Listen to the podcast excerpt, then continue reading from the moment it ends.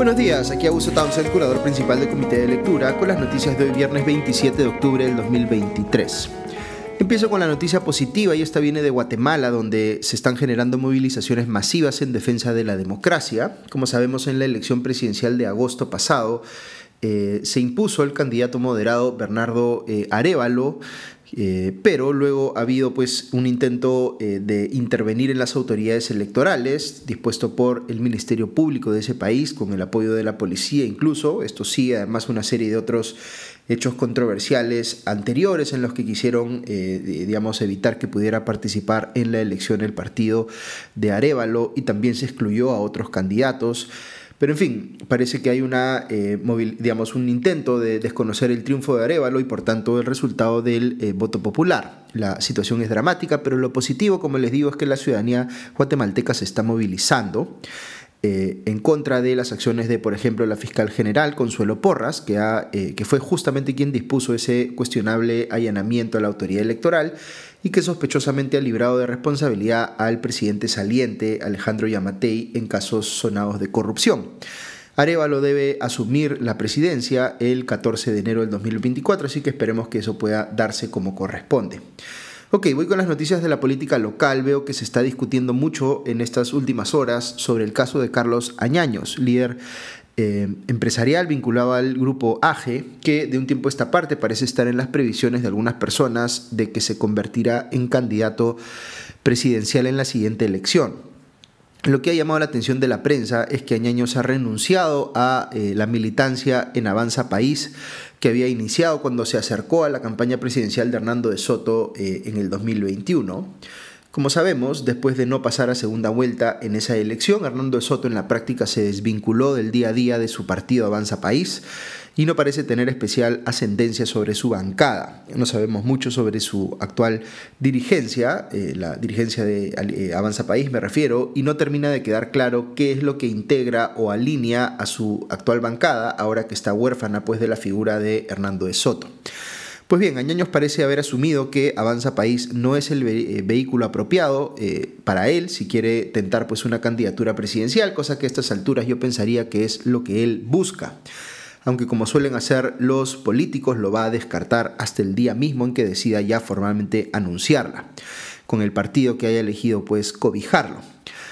Dicho sea paso, eh, otra persona que renunció a Avanza País ha sido eh, Luis Molina, el ex alcalde de Miraflores, que buscó infructuosamente llegar a la alcaldía de Lima con ese partido. Eh, por otro lado, se supo tiempo atrás que había tenido añaños acercamientos con el Partido Morado. El comercio afirma en una nota que esas conversaciones se han seguido dando, según les confirmó el presidente de dicho partido, Luis Durán. ¿Significa esto que Añaños podría ser candidato del Partido Morado? Eh, él mismo ha dicho en su cuenta de X, lo que antes era Twitter, que, entre comillas, conversar no es pactar, es una forma típica de decir, no den por hecho de que voy a fichar por este partido solo porque me ven conversando con ellos. Yo creo que Añaños entiende que el Partido Morado tiene una marca partidaria que ha perdido gravitación eh, fuertemente, en parte por el escándalo en el que se sumió eh, su ex líder Julio Guzmán,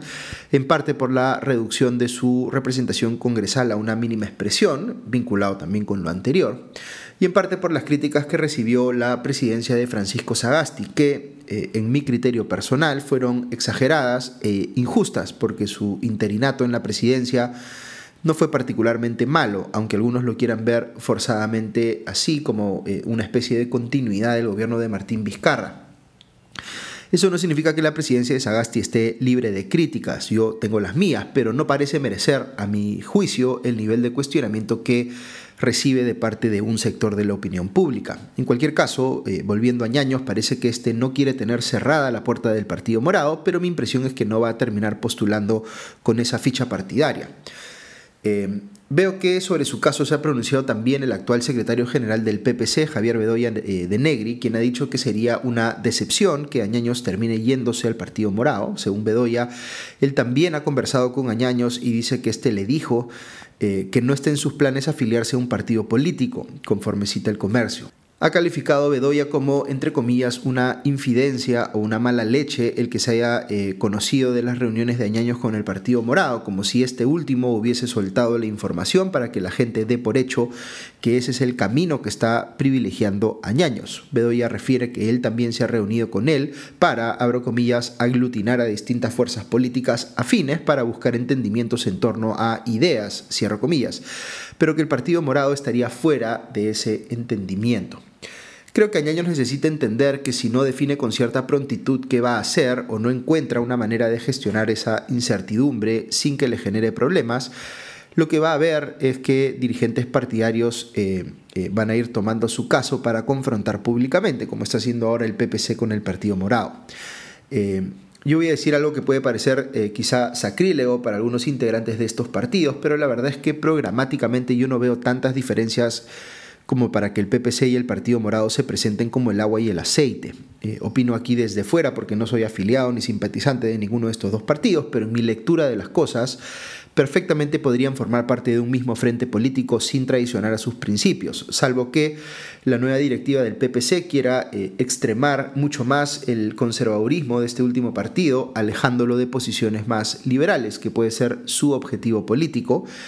eh, ya eso les toca a ellos decidirlo, pero desde una perspectiva de gobernabilidad del país, estos partidos no parecen representar espacios políticos antagónicos y alguien como Añaño sí podría pensar que se pueden juntar en un frente. Y bueno, luego está la posibilidad de que Añaños esté buscando recabar firmas para crear su propio partido. Pensaría que para una persona con sus recursos y contactos podría no hacérsele tan difícil conseguir esas firmas y cumplir con los requerimientos eh, exigidos para inscribir a un nuevo partido, pero eso implicaría mostrar sus cartas ya mismo y hacer evidente que sí quiere ser candidato presidencial. En mi opinión, eso sería algo bueno. Y no lo digo solamente por él, sino en general creo que es algo bueno que nuestro sistema político tenga algún nivel de predictibilidad respecto de quiénes podrían ser candidatos presidenciales en la siguiente elección. Respecto a algunos casos sí hay mucha predictibilidad, como el que la gente espere casi indefectiblemente que Keiko Fujimori, por ejemplo, vaya a ser candidata. Pero en general yo diría que es un problema que por un lado tengamos tanta gente que considera que puede ser presidente del país eh, y que por otro la gran mayoría de esas personas prefiera quedarse callada hasta el último minuto, eh, dándonos pues muy poco tiempo a los ciudadanos para conocerlos a ellos o ellas y a sus candidaturas y evaluar si son mejores o peores que otras opciones. Ok, les he compartido esta mañana algo de análisis sobre la figura de Carlos Añaños porque eh, varios de ustedes me han venido preguntando sobre, sobre él y sobre su potencial candidatura a la presidencia. Pero paso rápidamente a eh, otras noticias. La actual presidenta Dina Boluarte ha vuelto a pedirle permiso al Congreso para viajar al extranjero, esta vez a Estados Unidos, para participar en la cumbre inaugural de líderes de la Alianza de las Américas para la Prosperidad Económica, eh, agrupación con la que honestamente no estoy tan familiarizado. Eh, el viaje está previsto para los días 3 y 4 de noviembre. También se reuniría, según veo en la República, con representantes de la Cámara de Comercio de Estados Unidos y del Banco Interamericano de Desarrollo, el BID. Esta seguidilla de viajes de la presidenta Boluarte eh, ha generado pues, una discusión intensa en las redes sociales, pienso que por dos razones. Una es porque no se ve que las reuniones que está sosteniendo en sus viajes eh, sean particularmente necesarias o provechosas para los intereses del país, que fue la impresión que mucha gente tuvo, yo incluido, sobre la última gira que hizo Boluarte en Europa. Y en segundo lugar, porque eh, su gobierno no está teniendo un desempeño eh, bueno, digamos, enfrentando situaciones críticas como la recesión económica o la amenaza del fenómeno del niño. Y por tanto, se siente como si Boluarte encontrara en estos viajes una suerte de escapismo para liberarse, al menos temporalmente, de la presión a nivel local. Está por supuesto también la discusión legal sobre si es constitucional o no que salga del país, no teniendo un vicepresidente y que asuma que pueda ejercer la presidencia de forma remota, discusión a la que ya me he referido varias veces en anteriores podcasts. Pero fuera de esto último, creo que crece la percepción de que el interés de Boluarte de hacer estos viajes es más bien frívolo, que se quiere dar pues ella la gran vía de un presidente, una presidenta viajando por el mundo, recibiendo trato de alto dignatario. Creo que la gente entendería o toleraría esto si las cosas estuvieran marchando bien a nivel local, con una economía en auge y sin señales de tormenta eh, en el horizonte, pero estamos muy lejos de que ese sea el caso. Incluso los gremios empresariales, que creo que han venido siendo muy complacientes con Boluarte hasta hoy, creo que en cualquier momento van a perder la paciencia y le van a exigir que deje de viajar tanto y se dedique más bien a hacer que su gobierno arregle lo que se necesita arreglar de manera urgente para impulsar la reactivación de la economía, por ejemplo. Porque eso de que sus viajes son de por sí una política de promoción de inversiones, pues la verdad que resulta muy difícil de creer. Otro personaje que está siendo objeto de muchas críticas es el actual defensor del pueblo y recordemos ex abogado personal de Vladimir Cerrón, Josué Gutiérrez. Eh, este está buscando hacer una serie de cambios en la Defensoría eh, para eh, consolidar su poder. Ha presentado un proyecto de ley para que su gestión dure hasta el día en que el Congreso elija a su sucesor, de manera que si éste no lo hace, puede seguir trabajando pues como si nada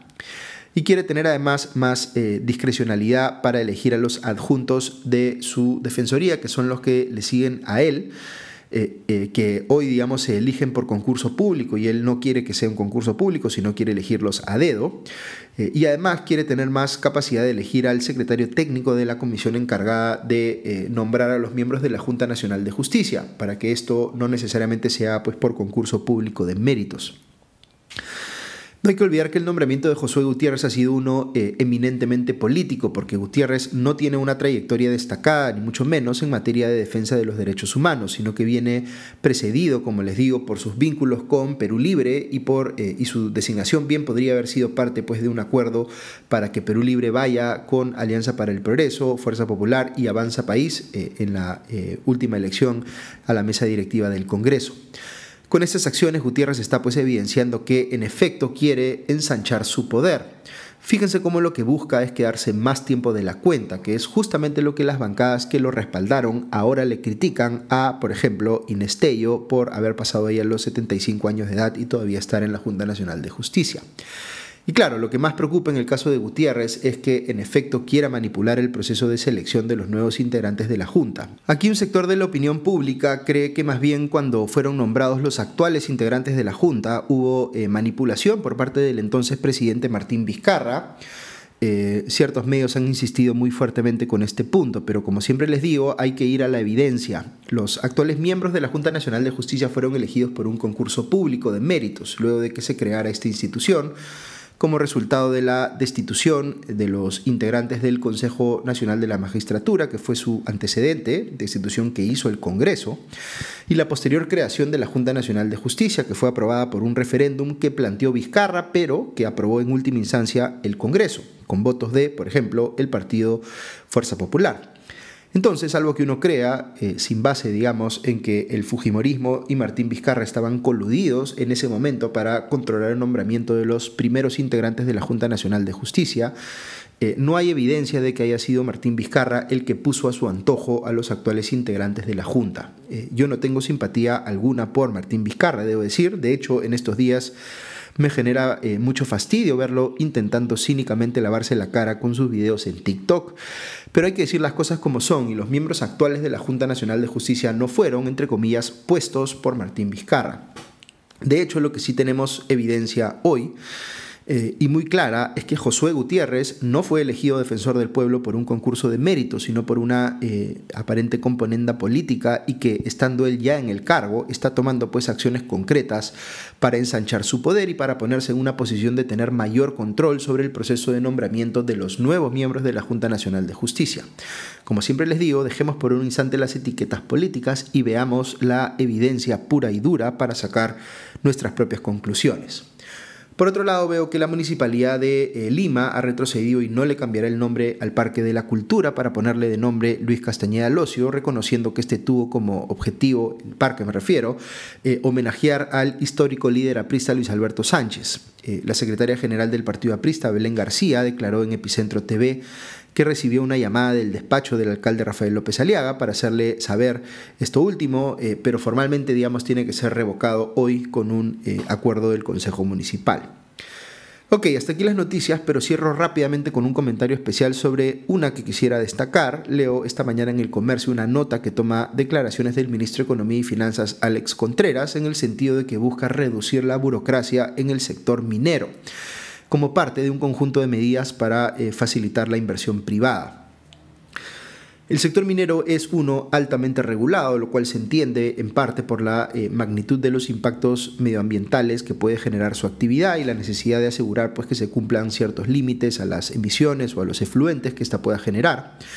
Eh, todo ello está muy bien, aunque uno podría argumentar que algunos de esos límites se han fijado por encima, digamos, a, por ejemplo, los estándares europeos, y sí puede haber una discusión aquí sobre si eso es razonable o no. Pero sí es eh, muy evidente, desde mi óptica al menos, que ha venido dándose un proceso muy fuerte de eh, sobreburocratización que afecta a la industria minera, que no viene de este o del anterior gobierno, sino que empieza más atrás y que acompañó en buena medida al boom minero de la primera década y media del siglo XXI. Puede resultar muy impopular decir esto en el ámbito de los eh, ambientalistas, por ejemplo, y de hecho yo me considero una persona preocupada por el medio ambiente, pero sí hay un argumento muy claro que hacer en el sentido de que esa sobreburocratización y ese consistente incremento en las regulaciones aplicables a la actividad minera ha ido mucho más allá de lo razonable y lo que está haciendo ahora es frenar el desarrollo de inversiones en este sector, eh, junto con otros temas a los que eh, ciertamente hay que darle solución de manera conjunta, como el tema de la conflictividad social en algunas zonas mineras. El principio más importante en materia ambiental es que quien causa un daño tiene que repararlo o indemnizar a quien corresponda. Eso por supuesto tiene que ser así y nadie está sugiriendo ni debería sugerir que se le dé carta libre a las mineras eh, para que contaminen sin límites o algo por el estilo. Pero sí es importante entender que la economía peruana, aun cuando eh, no es primario exportadora, como dicen algunos, porque lo predominante en nuestra economía es el sector servicios,